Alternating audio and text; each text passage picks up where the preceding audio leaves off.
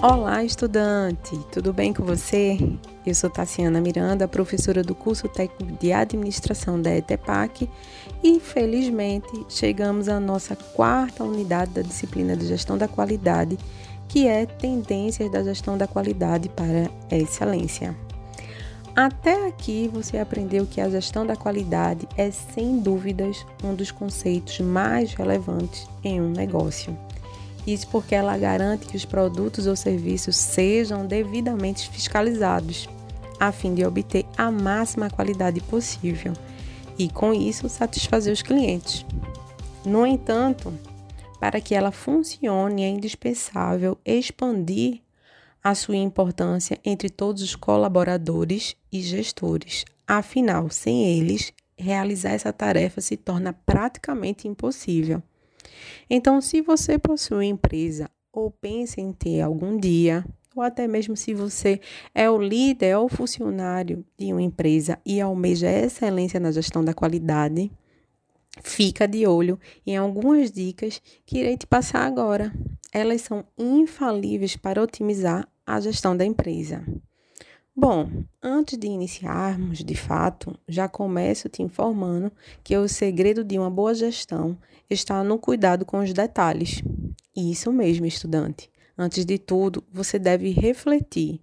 E um dos questionamentos que você deve se fazer é: por que o meu produto ou serviço está sendo consumido? Será que a minha noção de valor conseguiu ser transmitida com êxito?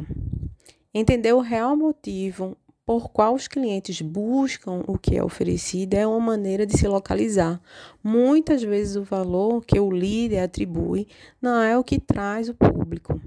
Compreendendo isso, é definido o comportamento da clientela por meio de pesquisas. E é através disso que é possível focar nesses pontos e melhorá-los através das ferramentas da gestão da qualidade. Após essas ações, agora sim posso te dizer algumas dicas que são fundamentais para a excelência do seu negócio ou do local em que você trabalha. E a primeira delas é treinamento da equipe. Isso mesmo. No momento do treinamento, é a oportunidade da empresa expor seus sonhos para a equipe e apresentar algumas ferramentas que incentivam no treinamento do pessoal. Considere esse o passo crucial que vai definir ou não o desempenho da equipe. A segunda dica é: respire as metas e objetivos. Lembra o exato momento que você teve aquela ideia brilhante? Então, foque nesse dia. Você traçou suas metas, elas existem desde o momento que seu projeto foi criado. Por isso, elas devem guiar seus passos. Reúna sua equipe diariamente Trate cada meta com seus respectivos cuidados. Dê o tempo para que cada uma se concretize. Então vamos para a nossa, nossa terceira dica, que é reforço no planejamento estratégico.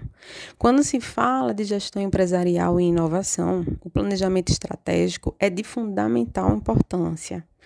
Tenha uma preocupação a mais na elaboração. Não deixe passar informações. Qualquer desleixo pode dar em algo que não se volta atrás. Nossa quarta dica é otimização de processos. A otimização de processos é fruto de uma boa gestão de qualidade.